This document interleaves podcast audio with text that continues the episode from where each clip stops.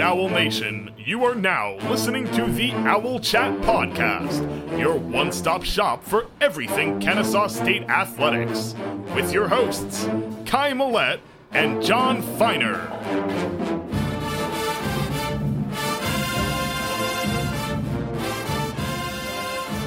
And the Owls fall to Tennessee State 27-20 on homecoming weekend and will fall to 1-5 in this abbreviated season.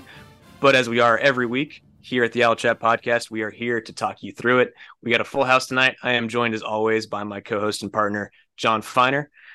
We got Coach Nick Parada back in the building and producer Nick coming back for a Sunday night episode. Gentlemen, how are we feeling this evening? I'm feeling good. And, if this is a full house, I'm definitely the Uncle Jesse of the bunch. So, I just wish we could meet under better circumstances for once. I know you guys, I know Nick Massaroni, producer Nick, you had a big day with the band. I know Coach Nick had a big weekend grilling out, and I know Kai was in the booth hiding from all the common people that had to pay for their tickets. So, I enjoyed it watching on TV. I was going to go, but then the last minute, I'm like, I didn't really feel like it. Kind of want to watch the Braves right after, and then some pro wrestling because I'm a geek.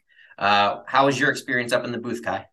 It was all right. I was a little disappointed, honestly, because, I was walking around the stadium pregame and I was like, man, this is perfect football weather. It'd be nice to sit in the stands and enjoy a drink or something. But, it was fine. We had a full booth show up. A great turnout at the game. Reportedly broke the attendance record again. Whether that's actually true, who knows? But I think it came in at something like 10,436. I know Nolan said 10,456, and that was incorrect. So, I think Nolan needs to make an appearance on our errors and omissions segment of our midweek podcast. But yeah, can't say I went in expecting a win. Tennessee State's been pretty decent this year. One of their two losses was to Notre Dame. So I think there were some positives, but we're also 1-5, and like you said, it's starting to get old recording these podcasts after these nail-biting, disappointing losses. But yeah, just it was a time. Yeah, and let's go to producer Nick, this is his first time, I think, on our post-game show. He's a very busy man, so we're lucky to have him. He was with the band, I believe, for homecoming. Tell us about your experience, Nick. Yes, we were with the band. It was alumni day, so a lot of the band alumni came back. We got to play with them in the stands. Some of them were marching on the field with the band for pregame, and they played George on My Mind. It was a really nice day. It was good to see competitive KSU Owls football against a good team. The sun was brutal, I will say that. It was really beaten down on us. But all in all, I think it was a really good day. All right. And what about you, Coach Nick? Did you watch on TV? I did, yeah. I watched on the ESPN Plus app. Got to listen to Barclay and Nolan produce the game. So that was good. Just feels like Groundhog Day every Sunday now. With a heartbreaker of a close game and us, rehashing all those painful moments. Well, I did say last week, I think losing, unfortunately, is in this team's DNA. I think it's getting proven more and more each week. But, since I don't want to be the doom and gloom guy, I will make a bold prediction right now. We will not lose another game in the month of October. So hot take there. Yeah, thank you. But yeah, I know Kai has the game summary to go over, and then we'll kind of go over our thoughts, on the offense, defense, special teams, and all the other shenanigans. Yeah, absolutely. Just to catch people up who, either didn't get to watch the game or, just don't have it fresh in their memory. We get the ball, start the game, quick 3-and-out. Bad punt from Hewitt, a rare bad punt from Hewitt sets Tennessee State up at the Kennesaw 37.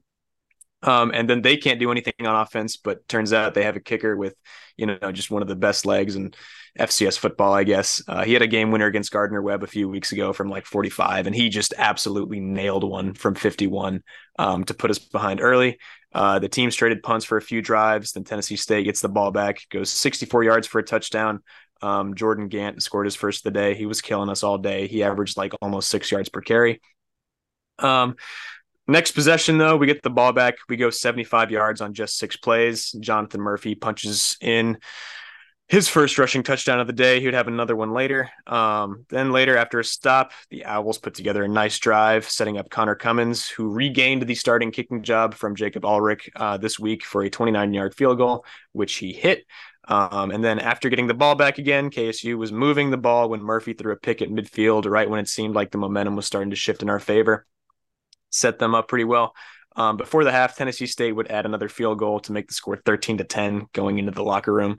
In the third quarter, our favorite Tiger, Karate Brenson, got his first touchdown of the year for Tennessee State, put us down 20-10, and things started looking pretty bleak until Gabriel Benyard took a kickoff 84 yards all the way down to the Tennessee State 15, and all of a sudden felt like we were back in business. Dooley, Murphy, and Bryson traded snaps on the next drive. I think Bryson got in there twice. We'll talk more about Bryson's game later, but I think Bryson was in there twice, handed the ball off, and had one rushing attempt of his own. But Murphy was the one who ultimately punched it in and made the score 20-17. On the last drive of the third quarter / first drive of the fourth quarter, Tennessee State had an absolutely grueling 64-yard drive to really kind of crush our soul and take a 2-possession lead with just 12 minutes to play. With 8 minutes to go, though, we punted the ball. It was a great punt by Hewitt. I know you want to credit the Gunners, John, as you texted me during the game for knocking that ball out inside the 5, but it was still a good punt. You know, it was, I think Hewitt deserves his credit there.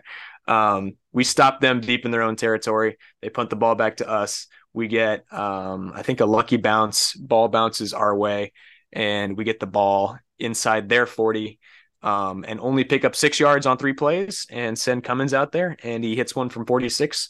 Disappointing that we couldn't do anything, you know, great with that field position, but it was also really nice to see Cummins hit from long distance for the first time this year. And then we would stop them and we would get the ball back, get the ball all the way down to, I think, their 22-yard line. And on 4th and 2, Jonathan Murphy was running around in the backfield and took a sack, something we absolutely could not afford to do. We would get the ball one more time before the game was over with less than 2 minutes left and with no timeouts. Not a lot of hope there, and got behind the chains early. And on 4th down, Michael Benefield, thinking that we needed to stop the clock on 4th down, ran directly out of bounds, turning the ball over on downs and effectively ending the game. So that's all I got on summary. All right. Well, we got some, we want to go through the offense first. I think there were some things to like this game. Personally, I didn't find this game as offensive as the Charleston Southern game, mostly because I don't think Tennessee State is as offensive as Charleston Southern, not only from an on-field performance perspective, but from, a personal feelings perspective about their program. I think the first thing we want to discuss, Kai mentioned it earlier, Davis Bryson. Before I get you guys' thoughts, I liked it. This is exactly what I wanted to see.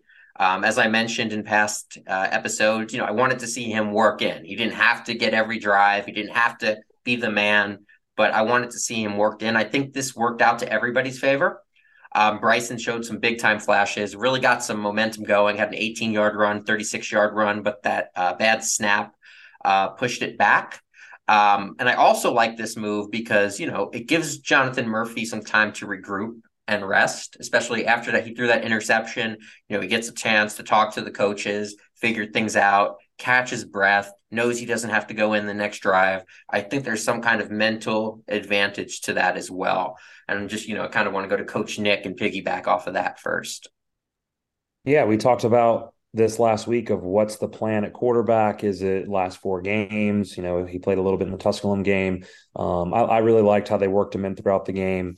It kind of fit right in with what you were talking about last week, John. And so he's an electric player. I mean, just like Murph, he led Virginia in his senior year in high school in rushing and passing touchdowns, I believe. I mean, he's just an electric football player. So it was awesome to kind of see, okay, this is what the future looks like. He's a young kid, but we're getting his feet wet out there. He operated the offense. It didn't look like, we limited play calling. It looked like we had our full gamut of plays, and it was exciting to see him out there. So I'm looking forward to see how he progresses over these last couple games. I I think my favorite thing about Murphy's 36-yard run or whatever it was or not Murphy, Bryson's 36-yard run, excuse me, was Jonathan Murphy running down the sideline, just, you know, super excited for his guy, just, you know, encouraging him the whole way. You know, it's great to see him having the support of the senior and this not being like a personal competition thing. Murphy's a leader and he understands the situation. But yeah, I thought he was really exciting when they put him in the game, provided a nice spark. I kind of wish that we would have seen more of him because he moved the ball pretty well on that one drive and honestly probably could have scored if Al Hogan doesn't snap that ball, you know, 10 feet over his head and we lose 40 yards on that play. So honestly, really encouraged with Bryson. Hey, I've been pushing for this guy. You guys are finally getting onto the train here.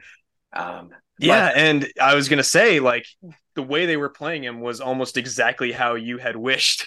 So it makes me think maybe Bohannon was listening last week. Bo knows. Isn't that the Bojangle slogan or something like that? Bo knows, but yeah. Bo Jackson. Bo Jackson. Okay. Close enough. Yeah. So I do like that, you know, we at least saw enough of Davis Bryson to know what we're kind of getting in terms of speed. Like, you know, he does have that gear to outrun an FCS defense, kind of like Murphy does.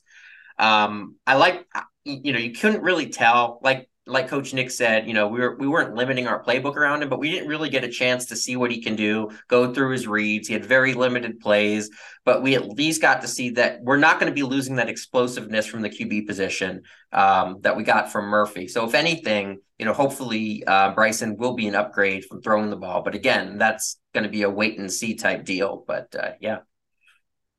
Would you start him against Lincoln? Absolutely. I would absolutely start him against Lincoln.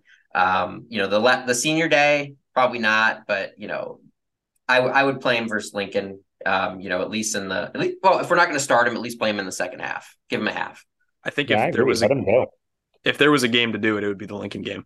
I mean, you get, you know, 2 extra weeks to prepare for Lincoln, you know, just set up some packages for him, see what he can do. Might be, you know, a false sample being against Lincoln, but still just get him some reps. Absolutely. But we also need to work Murph in, because I imagine the plan is going to be to unleash Murph against Sam Houston, and that'll be a 3-week layoff. You have to get Jonathan Murphy some time. Honestly, thinking about it, I'd probably start Murphy just to keep the routine, have him play maybe the first quarter till we go up, I don't know, 3 touchdowns. Hopefully I'm not jinxing this because we aren't very good right now. But, you know, once we get that lead, which should be in probably the second quarter or so, have Bryson take it the rest of the way. I don't want to sound cocky, but we'll talk about Lincoln in the coming weeks more, but I think this is a jinx safe game. Kennesaw's not going to lose this game. It almost needs to be viewed as a practice by fans. The team's not going to treat it like that, nor should they, but this is, you know, a time to get experimental. Yeah, as long as Lincoln doesn't take us to a play after the game, I think we'll be okay. Absolutely. Wanted to talk a little bit about Michael Benefield and his big day. He goes over 100 yards for the first time in his career. I think one of the more unsung pieces of this developing offense deserves a lot of credit. In terms of balancing carries over the next 3 games, how are we feeling? Well, I think Gabriel Benyard's done. I'm pretty sure he played his 4th game, and we'll get into that later. But you could obviously tell that I don't know if Diggs was even active. I didn't see him out there. Josiah Clemens came in when Benefield or somebody got banged up for a play. He lost his shoe, actually.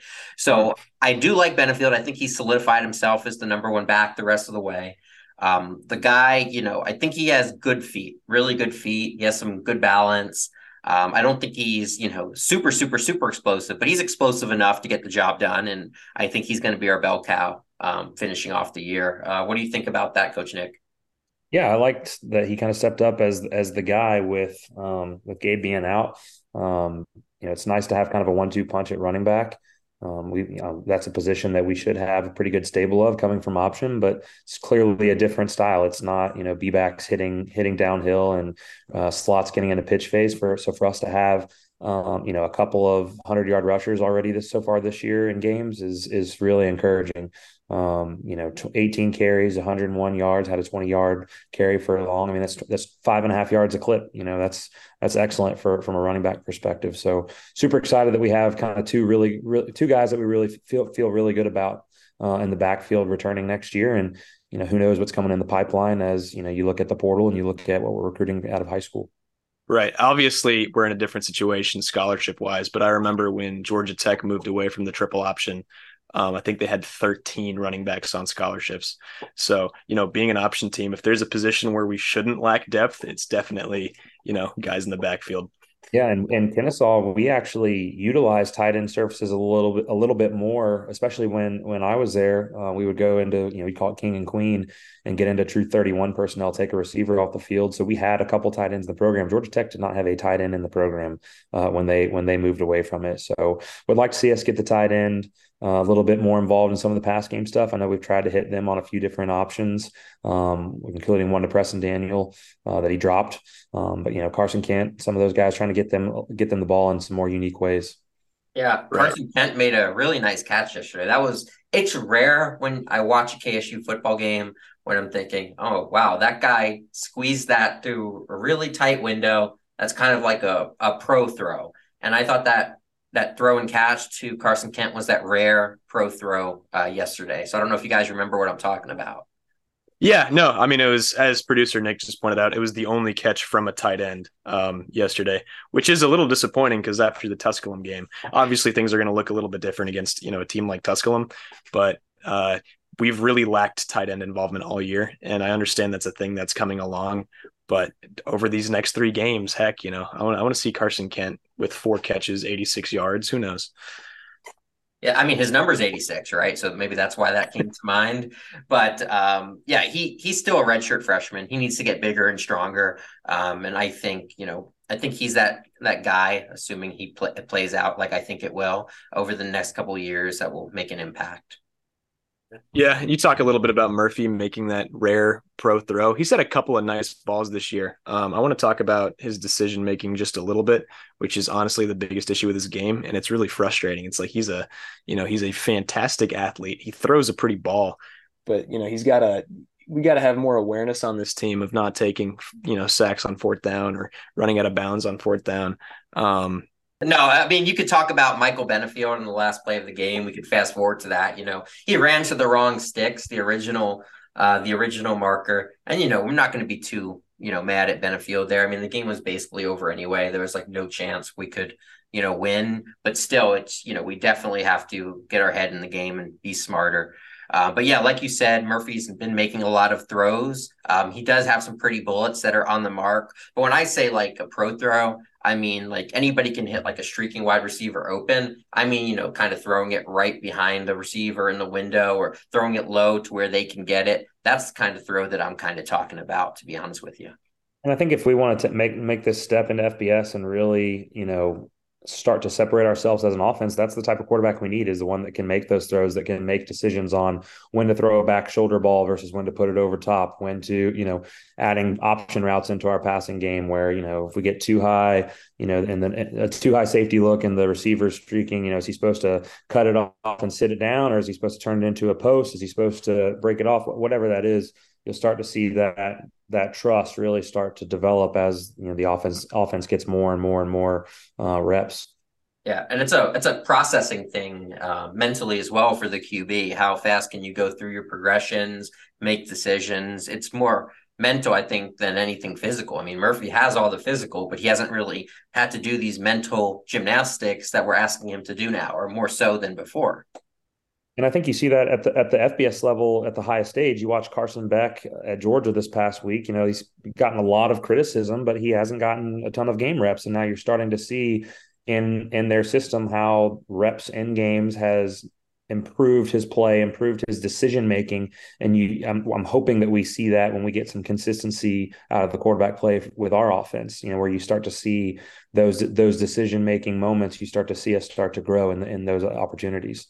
What's more likely, Davis Bryson starts week one next year, or a transfer starts week one? Davis Bryson starting week one. You think so? Oh yeah. I mean, in this world of NIL, I mean, getting a QB that can start week one, that's probably a 50-50 proposition, especially, you know, I think I mentioned it on the midweek. If you guys listen to the end of it, you know, I'm hearing that Bryson might be the best quarterback in practice. You know, so I hear Klonakis loves him. Again, take it for what it's worth. I don't know, but I'm, you know, my money's on Davis Bryson right now. His job to lose with perhaps Cole McCarty and Tyler Nelson, you know, fighting for the backup spot if we don't bring anybody else in. But I'm interested in hearing your thought on that, Kai, as well as you, Coach Nick. Yeah, I don't think it's, you know, a less than zero chance that we bring in either like a, you know, a power five bounce back or like a third stringer or a second stringer, or, you know, like a D2 guy who lit it up at that level. And it's just, you know, the logical next move. In that case, when NIL is not the goal, you got a guy moving, you know, up to the D1 level, or you have a guy, you know, who's taking a step down. I would be surprised if they don't bring anybody in. That doesn't mean Bryson is going to start or isn't going to start, but I would be surprised if they don't add another quarterback from the portal, if that's not like a goal going into next season. I totally agree. I think there are so many quarterbacks that are portaling and transferring all over the country. I mean, you're seeing, you know, Bo Nix at Oregon. You're seeing, what's his name from Georgia? That's at like his 14th school now. You're seeing where, okay, if you're not the guy, it's time to get in the portal and go find somewhere else to play. And there's only one guy at that position. It's not like you're a DB or an offensive lineman and you can kind of work into the rotation. Like, you're playing one quarterback. And so I would not be surprised if we go after a transfer quarterback just to have on roster that has experience in playing, you know, FBS football, to come in and potentially compete for a job. But yeah, it does seem like it is Davis Bryson's job to lose. But that being said, that doesn't mean that someone couldn't come in and win it. Yeah, or come in and, you know, Bryson doesn't play well and he takes it. But, you know, Davis Bryson does have a year under Chris Klonakis in his system. Hopefully, you know, by now, assuming hopefully he's earned coach's trust and we'll give him the opportunity in week one, assuming he keeps putting in the hard work. And yeah, I'm with you guys. I would like to see, you know, just another body, another veteran out there. Something else I wanted to adjust or talk about today was the 2nd and 50 play and the 3rd and 50. You know, I don't know. You guys might be mad that he snapped it over Bryson's head and we lost 40 yards, but I'm personally mad at Coach Klonakis. I mean, is that the best you have on 2nd and 50? You couldn't draw up something to get, you know, a chunk of 25 here and 25 there and put us in, you know, 3rd and 25. And then, you know, maybe we could get it to, you know, 4th and 10 and go for it there. I mean, what are we doing, boys? To be fair, and I could be misremembering this, but I think they threw the ball in one of those downs. So I think they did try. I mean, you pick up 20 yards on two plays and, you know, you can trot Cummins out there, especially with the day he had. But yeah, exactly. I was just kidding around, but yeah, we threw it on 2nd and 50 and then ran it on 3rd down to make it 4th and 47. So. Yeah, I'm just saying, I think we were all thinking the same thing of like, oh, what do we have drawn up for 2nd and 50? It was kind of a surreal moment to see that on the scoreboard. Just rare football moment. But yeah, just it was really disappointing to get down in the red zone and have Bryson look really, really good with his legs on that drive and just, you know, kind of take that away from him. Yeah. I mean, at that point, once it gets to 2nd and 50, it's kind of like, okay, this drive is over. You know what? I kind of want to see 2nd and 80. I don't know. Like how far can we take it here, boys? I think Louisiana Tech had like a 2nd and 83 a few years ago. Oh, that's impressive. That's juicy right there. I like that. But as far as, you know, run blocking is something that you guys have mentioned got better. Seaburn Hines, who was hurt a couple weeks ago when he and Dawson went out on back-to-back plays, he was back in at right tackle. So we have an older player stepping in for the younger player. So, you know, that might have contributed as well. Absolutely. Not just this week, but the last week. And this is something Bo talked about in his presser, is like this was one of the number one things he said that they have improved on as a team as the season has gone on. You know, beginning of the year, we couldn't run anything on anybody. I mean, that Chattanooga game was miserable. But, you know, these last 2 weeks, we've been able to move the ball pretty well on the ground and actually put together some drives. So Yeah, and I just want to point out, I saw James Dawson, our center, who got hurt like a month ago. I saw him on the sideline standing around, no cast or anything like that. So I don't know if he's out for the season or what the situation is going to be, but that was kind of good. You know, I was expecting him to be like on a scooter or in a cast or something like that. So, yeah, and we talked about O-line a lot this year, and we talked about, you know, the potential of bringing in a transfer quarterback. I would imagine we are going to go after quite a few offensive linemen in this recruiting cycle, especially from other schools. It's definitely the thing that has to separate us as we move up into FBS. You know, the difference between FCS and FBS at the skill positions may be an inch or two here or there at the receivers, you know, but the overall skill players, they're all very similar. The difference is the depth and then the trenches. And Coach Bo has addressed that many times. And we've got to get a lot bigger. We've got to get a lot more physical up front on both the O-line and the D-line. Yeah, especially I think on the edges, on the D-line. You know, I think we have some good big bodies for the interior that are, you know, fine size-wise. But, you know, on the edges, I just want to see a better rush and more athleticism and size and talent there. But this is a good segue to kind of go into the defense, unless you guys have anything to add on the offense. You know, I guess we'll start off with what everybody wants to start off with, the Deontre Morris incident, I guess we can call it. Morris Gate. Kai, I'll let you lead the discussion on that. Yeah, I when it happened, I wasn't sure what was going on. I saw some of our guys run over to their sideline, but I didn't realize that Morris was over there until the last minute. I also didn't see the play where, you know, the assistant coach threw him to the ground. Give us a summary to what happened, I suppose, for the listeners that didn't see it. So yeah, no, there was a scuffle. Things were chippy throughout most of the first half, kind of cooled down a little bit in the second half. And all of a sudden you look up and Deontre Morris is on the Tennessee State sideline in the midst of like 20 white jerseys. And you're like, you know, what the hell is going on? And then he kind of gets into like a little pushing and shoving match with one of their assistant coaches who shoves him to the ground. Morris definitely sold the flop a little bit. Nonetheless, not something that should happen. Somehow Morris did not get ejected.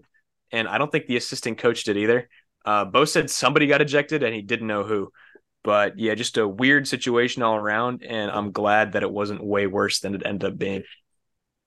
Yeah, they said on TV it was a student assistant that was the one that pushed him down. When I first saw it, I thought he threw a punch, but then I kind of saw it again and I thought it was just he just pushed him down. But either way, that guy's, you know, they have to kick him off the team, right? I mean, it's just a student assistant. You can't just give him a second chance. What's your take on that, Nick, as a former, or Coach Nick, as a former student athlete? Yeah, I mean, well, from a coaching perspective, you're never to put your hands on another player from an opposing team. You know, even, you know, unless you're helping a kid, you know, get up, you know, they get tackled onto your sideline. You should never, ever, ever, you know, touch a player from another team. And so they showed the replay of it, and this dude is literally pushing Deontre off the sideline, and he kind of sold it a little bit, but totally not acceptable. And the second that it happened, another assistant coach on their sideline basically pointed at, you know, whoever it was, a student assistant, assistant coach, whoever it was, to basically leave, that, like, get out of here. You're wrong. Like they knew it as soon as it happened. But my favorite part of the whole situation was just Coach Bo was fired up, man. I mean, he was almost all the way across the field, sticking up for his guys. And that's exactly who he is. I loved seeing that, but from a player's perspective, yeah, I mean, for an assistant coach or anyone from an opposing team to ever put their hands on you. Yeah, not good. Yeah. He probably didn't get an invite to ride the bus home. Speaking of which, that band took like 7 buses. Tennessee State brought like 14 total buses to that game. I thought that was crazy. I wish they forgot the band, or forgot the football team and just brought the band. I mean, that's what half the people were there for, I'm sure. Get us a win. Yeah, absolutely. But yeah, like I said, I'm just really glad that the Morris situation didn't turn out to be an all-out brawl, because that's what it was looking like it was progressing to. I think our players deserve a lot of credit for holding back and not, you know, making that worse than it was. Like Nick said, I think Bo's reaction was great. I mean, he was in the middle of the field. He was fired up, and it kind of got our team fired up and, you know, gave us a little momentum at that point in the game. Agreed. But, you know, I'm glad it wasn't a brawl and I'm glad it got settled down. But can you imagine how many listens on our podcast we'd have this week if it was an all-out brawl? I mean, that's gold. There's some direct correlation between bad things happening to Kennesaw State football and our podcast listen numbers. So, you know, I don't know how to feel about that, but there is something there. Yes. Hopefully we get some wins and then people feel opposite emotion and want to listen. So, you know, we kind of mentioned it earlier as well. Our D-line, you know, struggled a bit. You know, we struggled to contain the quarterback yet again, struggled to get too much pressure on him. You know, it's just become a habit this year. Joel Parker did not play again. But we really need to find a pass rush, you know, for next year. We can't just let QBs pick us apart. And then if they can't find anybody, run for 20 yards.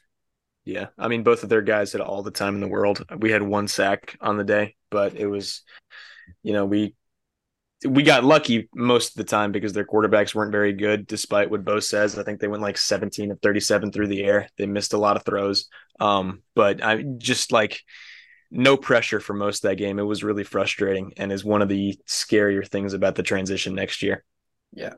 Coach, how can we get some pass rush next year? Yeah, I mean, we definitely got to get a little bit more size, a little bit different of an athlete up front. You know, you obviously have your run stoppers and you got your edge rushers. But I think that kind of ability is something that we will be able to recruit a little bit better moving forward. You know, Travis Bell was kind of the best of both worlds, and there's a reason he was the first ever draft pick in Kennesaw State football history. You know, wore a great number 96, tremendous number. You know, they only put dudes in that number, being a little biased there. But no, I know that from a D-line perspective, they've gotten after the quarterback in a few games, and in other games we've lost contain. We've not been able to get there, and so we've kind of gotten picked apart. And if you kind of look at the numbers that I love to look at, which is third down conversions. You know, we were 4 of 15, I believe it was, or 4 of 17, and they were 6 of 15. So a little bit better. But then in the red zone, that's when, you know, things really need to pick up for us defensively. On their 3 trips to the red zone, they scored 3 touchdowns. And on our 4 trips, we only scored 2 touchdowns, and that ended up being the difference in the game. So us not getting turnovers, which all starts up front. If you have a defensive line that is, you know, making a quarterback get rid of it before they need to or before they want to, they're making a throw before they're ready. They're not being able to step into a throw. That's how you force turnovers, and we haven't forced one since Tennessee Tech, if that's correct. Correct. We've had opportunities. We've certainly had opportunities, including last week. We had one hit us right in the hands. So we got to start getting turnovers, give the ball back to the offense with a short field, get some momentum, and in scoring drives from from the teams that we're playing. All those things combined, you know, not containing the quarterback, not getting pressure at times when we need to, and letting quarterbacks scramble and extend drives and get down into the red zone. That's the thing that we're not doing from an offensive perspective. And then from a defensive perspective, we're not stopping. Right. I think Markeith Montgomery dropped a pick in the first half, you know, another chance. But yeah, I think the 27 points yesterday was actually a little misleading. On how the defense played, because, you know, I mean, our offense couldn't move the ball out of their own 10 a few times. And then all of a sudden, you know, Tennessee State's in business at the 35. And that resulted in, I think, a short field for one of their touchdowns and then the field goal at the start of the game. But yeah, just time of possession. I think we held the ball for over 4 minutes only twice, which is not good. And the defense has kept us in so many games this year, and just to not give them that validation of, you know, getting that win, like they've been playing to win. It really sucks. And you kind of got to side with them, just tiring out each and every time they go out there. Yeah. Especially because, like we said, we're playing redshirt roulette right now and didn't even have probably some people that, you know, we usually have, like Jericho Washington, Joe Williams at cornerback. You know, Tyler Hallam, I think, is hurt. You know, Isaac Paul, Juan Silas. You know, there are some guys that are not playing, but still, that's not a real excuse. You know, we got to be better. Just not, you know, not getting turnovers. That's not who we are. Our DNA has always been forcing turnovers, giving the ball back to our offense, who likes to hold the ball. You know, and that's kind of the identity crisis that we have right now, is that because we're not running option, we're not holding the ball nearly as much as we have in years past. So you know, when you can force a turnover or two in a college football game and you can hold the ball for 35 plus minutes of a game, you know, you have limited opportunities to score. And so we're not doing either of those things. We're not producing turnovers, and we're not holding the ball. We're not winning time of possession. And so those two factors combined make it really hard to win a football game. Let's move on to the special teams, which were actually much more special this week. We have Connor Cummins. We didn't miss a kick. Cummins hit from 46 and one, I think that was shorter. As much shit as we gave the kicking game or give the kicking game each week, I think we need to do it both ways. So if they do well, let's give them some credit. And Cummins hit those balls confidently, and nobody was more jacked up afterwards than he was. You know, we have to acknowledge that kicking is probably one of the mentally toughest positions on the field, because your all eyes are on you. You only get one chance. Well, unless some jackass coach calls a timeout and you get another chance, but, he obviously has the leg. You know, it could be a mental block that cleared up. You know, hopefully from here on out, Cummins is fine. And if he is, you know, maybe we have something going into next year to where we don't need to absolutely panic. Absolutely. It was a big game for him. And Bo basically admitted after the game that, you know, he started Ulrich last week to kind of just fire Cummins up, because Bo knows, I mean, Bo's at practice every week, and, you know, he can see that Cummins is the better kicker. Nothing against Ulrich. He's, you know, really been brought in as a punter is what I'm hearing. You know, apparently he's great in practice as a punter. So, you know, hopefully he's, you know, kills it in that role. But Cummins' kicker one looked great. Hopefully this is, you know, a turning point for him. I think he's still around 50% on the year, but just to get him that confidence builder from 29 earlier was such a big deal, because then you feel comfortable sending him out to kick from 46. He hits it, clears it, no problem. Yeah, nothing but praise for Connor. Yeah. You have anything to add, Coach Nick? Yeah, I think that's something I kind of alluded to last week, is that, you know, back in the day, there was so much competition everywhere. There were no solidified starters really anywhere when we first started the program. And so people were kind of battling for starting roles all over the place. And so once you kind of have a solidified kicker, if they're having a little bit of a slump, I think it's a great idea to give someone else a shot, right? Create some natural competition, and eventually one of them is going to rise to the top. So kudos to Bo for giving Ulrich an opportunity, but for Connor for overcoming, you know, a bad start to the season and having a really good game. Yeah. And moving on to returns, Gabriel Benyard had an 84-yard return. You know, he's banged up this year, but I think next year when he's healthier and we hopefully have more depth, I think he needs to be on every kickoff return, to be honest with you, to add that threat. As far as punt returns go, I'd kind of use him how we use him for kickoffs this year and punts this year, just crunch time only. But I don't want him taking, you know, unnecessary hits on punt returns, trying to make something when it's not there, take big shots unnecessarily because of his value. What do you guys think about, you know, putting him in that role more next year? I think he should be on the field as much as possible. I mean, he's our best playmaker. It was frustrating seeing them take him out on offense on, you know, big time third downs over and over and over throughout the game. John Bednarowski was sitting right next to me, and he wouldn't, you know, stop complaining about them pulling out Benyard. But yeah, as far as kick and punt return go, I like Benyard back at the kick return. I would love to see Tykeem Wallace maybe get back there. I don't know if he has the hands for it, but I know he's got insane track speed, you know, so it couldn't hurt to throw him out there. As far as punt return, who knows? Hopefully it's what I'm guessing will happen next year when Foster's gone, is we'll have like a hands guy and a speed guy. You maybe try out the speed guy a couple of times. You know, if he drops a punt or two here, then you pull him out and you have the hands guy who, you know, is going to catch the punt, fair catch it every single time, maybe get, you know, 5 to 10 yards a return. You know, it'll be an underrated storyline to watch develop with the departure of Foster next season. So. Yeah. And he just to note before I get to Coach Nick here, you know, we need somebody that has some kind of acumen to return, especially punts. You can't just, you know, put somebody back there just because they're fast. They got to be that headsy, smart player, that kind of player that coaches trust, like a Gabriel Benyard, like an Isaac Foster. So we'll have to see who does that. I know you got something on this, Coach. Yeah, much like kicking is a very specific skill, punt return is a very specific skill. I mean, you're literally looking up, you can't see what's quite coming at you, trying to decide whether or not to field a punt, whether to fair catch it, et cetera. And so if you have a dangerous returner back there, that's something that teams have to prepare for in practice throughout the week. And so every little thing where we can add moments that, okay, you have to account for where Gabriel Benyard is in kick return and punt return, et cetera. That's extra time that you're spending in practice game planning to not kick it to him, or to put in to work extra reps and covering kicks to tackle him, and not working on other things like how to defend our offense, or, you know, how they're going to line up on whatever.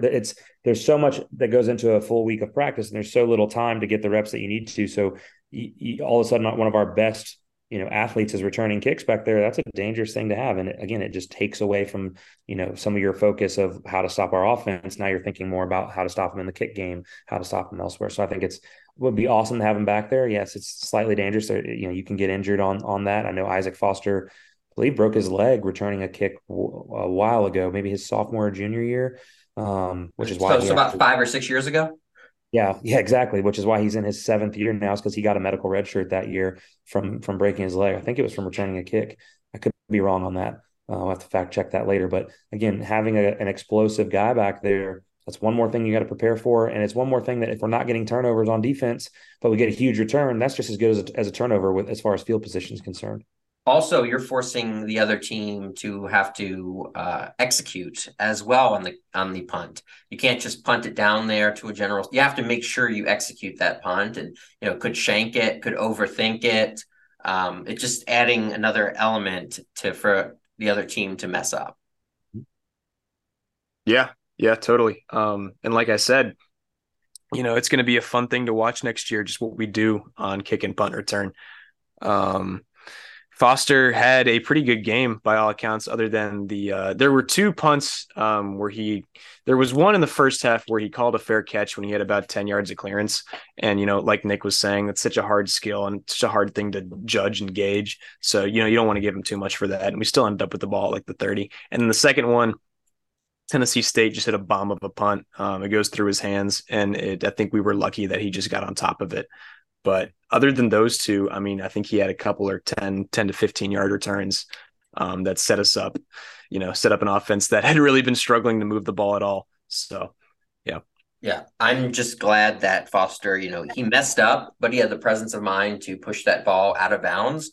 If he didn't do that, that probably would have been a safety. So, you know, we got out of the danger zone, but we still couldn't get much after that. But still, you know, that was still a very, very big play. Like, if you're gonna make a mistake, you know, fall on the football. Don't try and get up and compound that mistake with something worse. Yeah, that was an awesome heads up play by Isaac to just bat it out of bounds after muffing it, knowing that if it rolls through the end zone, it's a safety. Yeah, and also a point of emphasis. You know, I love Nolan and Barclay and their commentary, but, you know, I don't know if it was because we didn't have a view of it, but I feel they kind of blew this one on that punt from Hewitt that was down inside the 5. I feel like the gunner made a great play. I swear I saw him, you know, push the ball out of bounds on the punt, but they kind of acted like, oh, like that was Hewitt that just, you know, the ball just magically bounced out of bounds. Somebody, I don't know who it was, made a great play on that ball, unless I'm crazy. And I just want to commend whoever that was for that effort and pinning them in the 3. What did you see on that, since you were watching from home, Nick? Coach Nick? Yeah, I definitely saw it get tipped out of bounds. You know, kudos to for the punt, but it definitely I don't know who it was either, but they definitely made a great play knocking it out 100%. Yeah, that was on both ends. Great punt and great play, and that's kind of what you need on punt coverage. But yeah, that's all I got for the special team section. I wanted to go over a few other things. You know, I did my best. I'm not 100% sure on this list, but, you know, trying to keep track of who's out of eligibility now, because red shirts get 4 games a year that they can play without blowing their red shirt. So I've got people out of eligibility: Gabriel Benyard, JT Pennington on the offensive line, Baron Hobson, Javon Williams, Carlos Allen, Garland Benyard, Puda Walker, Chance Gamble, Tyler Scott. And I could be wrong. Maybe some of these guys already redshirted and I didn't realize it. I don't know, but that's a lot of names. Some names I believe have eligibility remaining with at least one game. And I'm assuming that game is going to be versus Sam Houston. Tyler Hallam, cornerback. I think I saw him banged up on the sidelines yesterday, limping around with a left leg injury, it looked like. Juan Silas, who has 3 games played, so I'm guessing we're going to get him versus Sam Houston.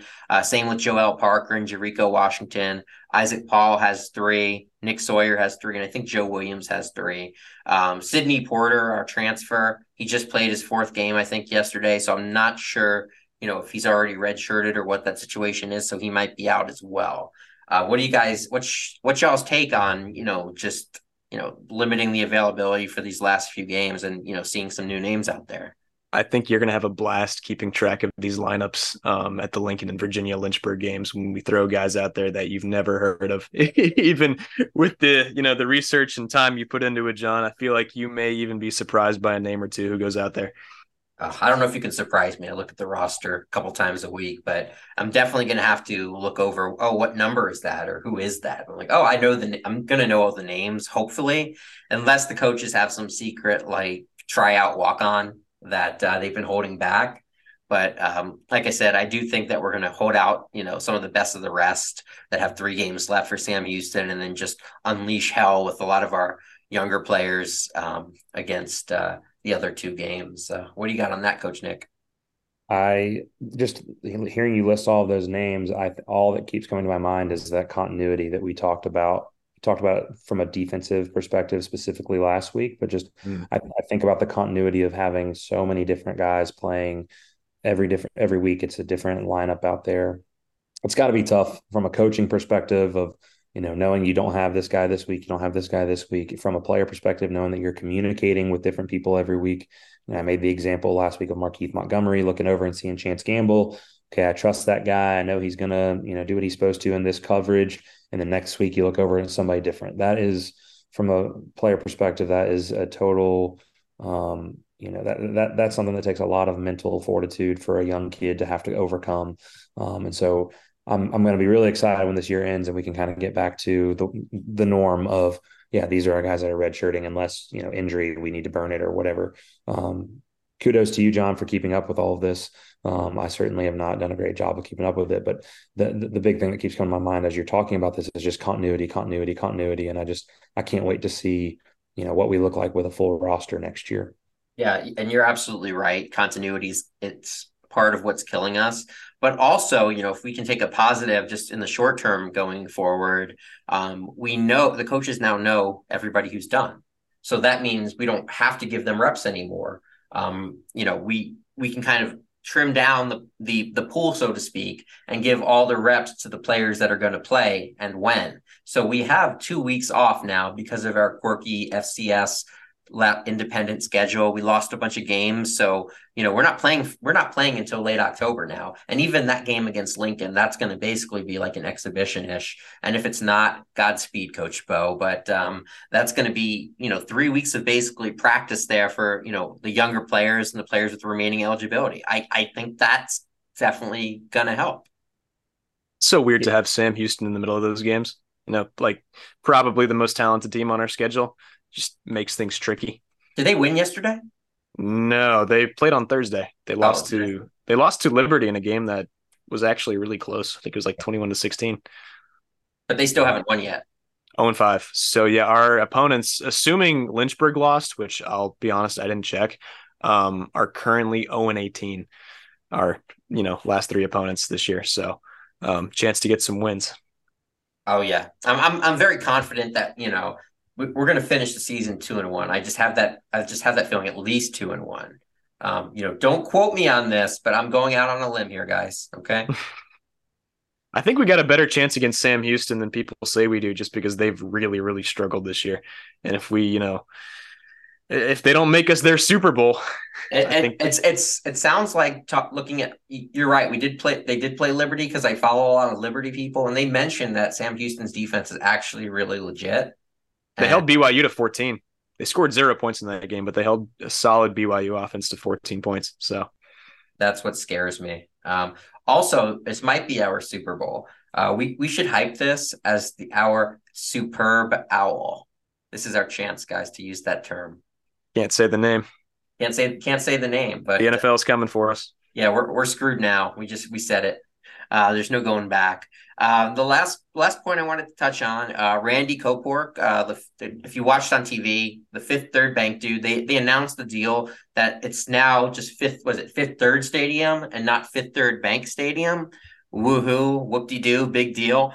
But anyways, the Randy Kopork guy that they interviewed, Nolan interviewed, I believe his son, Connor, played for KSU a few years back.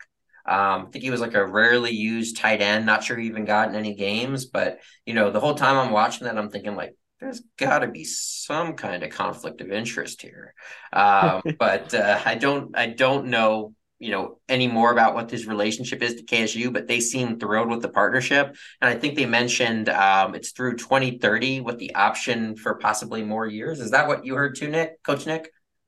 Yeah, I heard the same thing, as well as the capital campaign, or whatever they want to call it, the public campaign investment deal they've already raised $120 million of. They just need to raise another $80 for a $200 million facilities upgrade. That was kind of all announced at once. That was super encouraging to hear. Yeah, I'm very excited about this. I was hoping that we could kind of hold off and pull our money together and go for Owl Chat Podcast Stadium. But I guess, you know, dreams can't always come true. So I'll take that. But if you're listening and you do have $80 million just lying around for a rainy day, please consider donating $80 million to KSU so we can get stuff built. They need your money. They need your money, and they are not shy about it. They will take it, and they will call you 100 times and grab it out of your pocket if you don't give it. So, it's okay. We're still going to get the Nick Massaroni Center for Music in 25 years. In 25 years, the Nick Massaroni Center for Music. You know, I don't know where I'll be. Godspeed. But, you know, I know Nick will be pushing that money forward.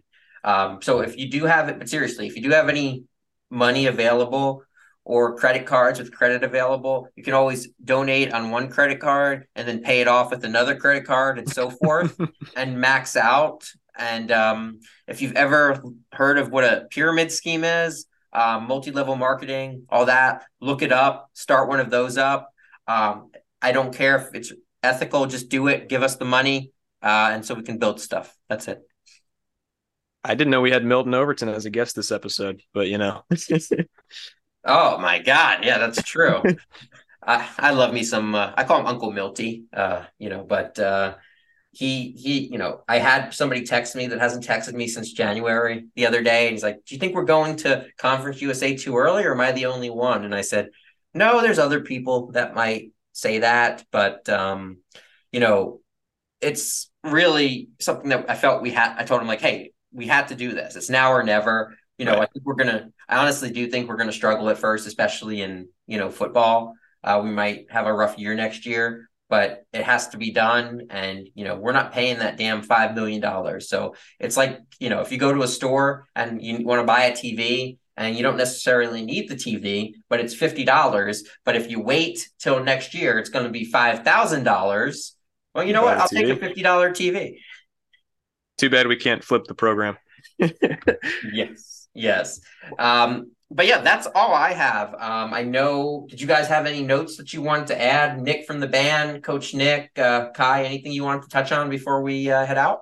Yeah, I wanted to give, you know, the members of the 2020 or 2022 ASUN, or 2023, excuse me, ASUN basketball championship team that all showed up. They were all out there in the field. Got to talk to Amir briefly. It was good to see him back around, you know, just kind of know that there's still a place for Kennesaw State in their hearts. Chris Youngblood, Brandon Stroud, Kaysen Jennings, they were all there. Alex Peterson was there. Alex Peterson, I believe Spencer Rogers was there too. The only member of that team I didn't see was Eves Kamba, and he's out in Indiana now. So that makes sense. And also I wanted to touch on the patches on the jersey were back, the ASUN patches. So, you know, could we not get those like ripped off or covered up with, you know, I mentioned, you know, earlier, we get the Jimmy Buffett, like rest in peace, and Cheeseburger in Paradise logo put on top of that. I mean, what are we doing here? Like we can't, so can we not like use those jerseys next year? Are we just going to scrap them? It's a bad look. I'm with you. It's a little embarrassing. I'll interject there and say, you know, maybe that goes back to that partnership conversation we had on the midweek episode. So you never know. Yeah, maybe we'll get some new Nike jerseys next year. I have no idea. But it would be cool. Yeah, somebody emailed me and was like, I think Alex emailed me and was mentioned, Oregon gets a new jersey every week with Nike. And I'm thinking, well, we're not Oregon. But if they wanted to give us a new jersey every week, I'd wear pink and purple if they gave us a new jersey every week. I wouldn't care. I just want, that'd be cool. Oregon gets that because the founder of Nike went to Oregon. Mm-hmm. And that all the base operations are out there. So it's the only Nike school that does that. Yeah. I see. They also might have a slightly bigger budget than we do. Slightly. Yeah. So do we have to wait for like a Nike executive to come from Kennesaw State? Like, or is this the waiting game? Ryan Seacrest. I was going to say he can. Ryan Seacrest can supply us with like Abercrombie and Fitch or something, right? There you go. Hair gel products. Yeah, all that good stuff. I did have one note, John. I did want to shout out to the probably aren't listening, but if you are, I just want to say thank you to everyone in the athletic department who worked so hard to get the attendance numbers up. I mean, that's awesome that for homecoming we had over 10,000 people there. Whether there were actually 10,000 people there or not, I have no idea. But the fact that it was reported, and that's twice this year that we've kind of broken an attendance record, is a huge step in the right direction. I know that from a player's perspective, it's always frustrating to come into an empty stadium, especially in the student section. So kudos to everyone that's working really, really hard in the athletic department. I know it's not going unnoticed. Yeah, absolutely. Thank you to them for their hard work. And yeah, there's no way that place was like sold out. I mean, maybe we sold the tickets or gave them away to corporations or whatnot. But from the pictures that I saw, I wasn't there. It definitely wasn't like packed out. And just quickly, Ryan Seacrest, that's an inside joke. He didn't actually go to Kennesaw State. We just kind of have fun with that one. Well, he did go. He just didn't graduate. No, I don't think he went at all. I think that was just a... Is that completely false? I thought he went for like a year or two and then graduated from UGA. Yeah, I think he went for a year and transferred. Did he go for a year? I thought it was totally fake, but I know he didn't. Definitely know he didn't graduate from here, so we're not getting anything from him. Tune in next week to the Owl Chat Podcast with guest speaker Ryan Seacrest. I'll shoot him an email. His Twitter DMs are open, right? He'd probably be a great host. Oh, I'm sure. Yeah, as you know, Ryan Seacrest went to my high school like 10 years before I got there. So, it kind of felt like it's all downhill. Like I'm not topping that. He went to my college 10 years before I got there. So, oh yeah, that's true. That is true. That's all we have. Again, thank you to everybody that made it possible for me and Coach Nick to watch the game on TV comfortably from our own homes. So thank you, Barclay, Nolan, everybody on the field to concessions, everyone that does the stats, everyone that just takes care of the people in the stadium, because without them there's no atmosphere. So again, thanks to everybody. Absolutely. Do want to make a note, should be obvious, but this will be our last post-game episode till late October. That all being said, if y'all got nothing else, then go ahead and take us out. We're not going to do a bi-week post-game next week just to celebrate not losing? Or we can get on and talk for 5 minutes. Yeah, we can get on, talk to 5 minutes, throw a post-game, title it like post-game versus bye. We could talk about what we did this weekend and be like, oh, okay, cool. Bye, guys. Yep. But anyways, we'll be back on Thursday. Thank you, everybody, for listening. And go Owls. Go Owls. Thank you for tuning in to the Owl Chat Podcast. As a reminder, you can follow our hosts on Twitter at KSU Owl Howl and at Big Owl Blog. You can also view additional content on BigOwlBlog.com. And be sure to join the online community of Owl fans at KSUOwlHowl.com/forum. Until our hosts return, stay happy, stay healthy, and as always, go Owl!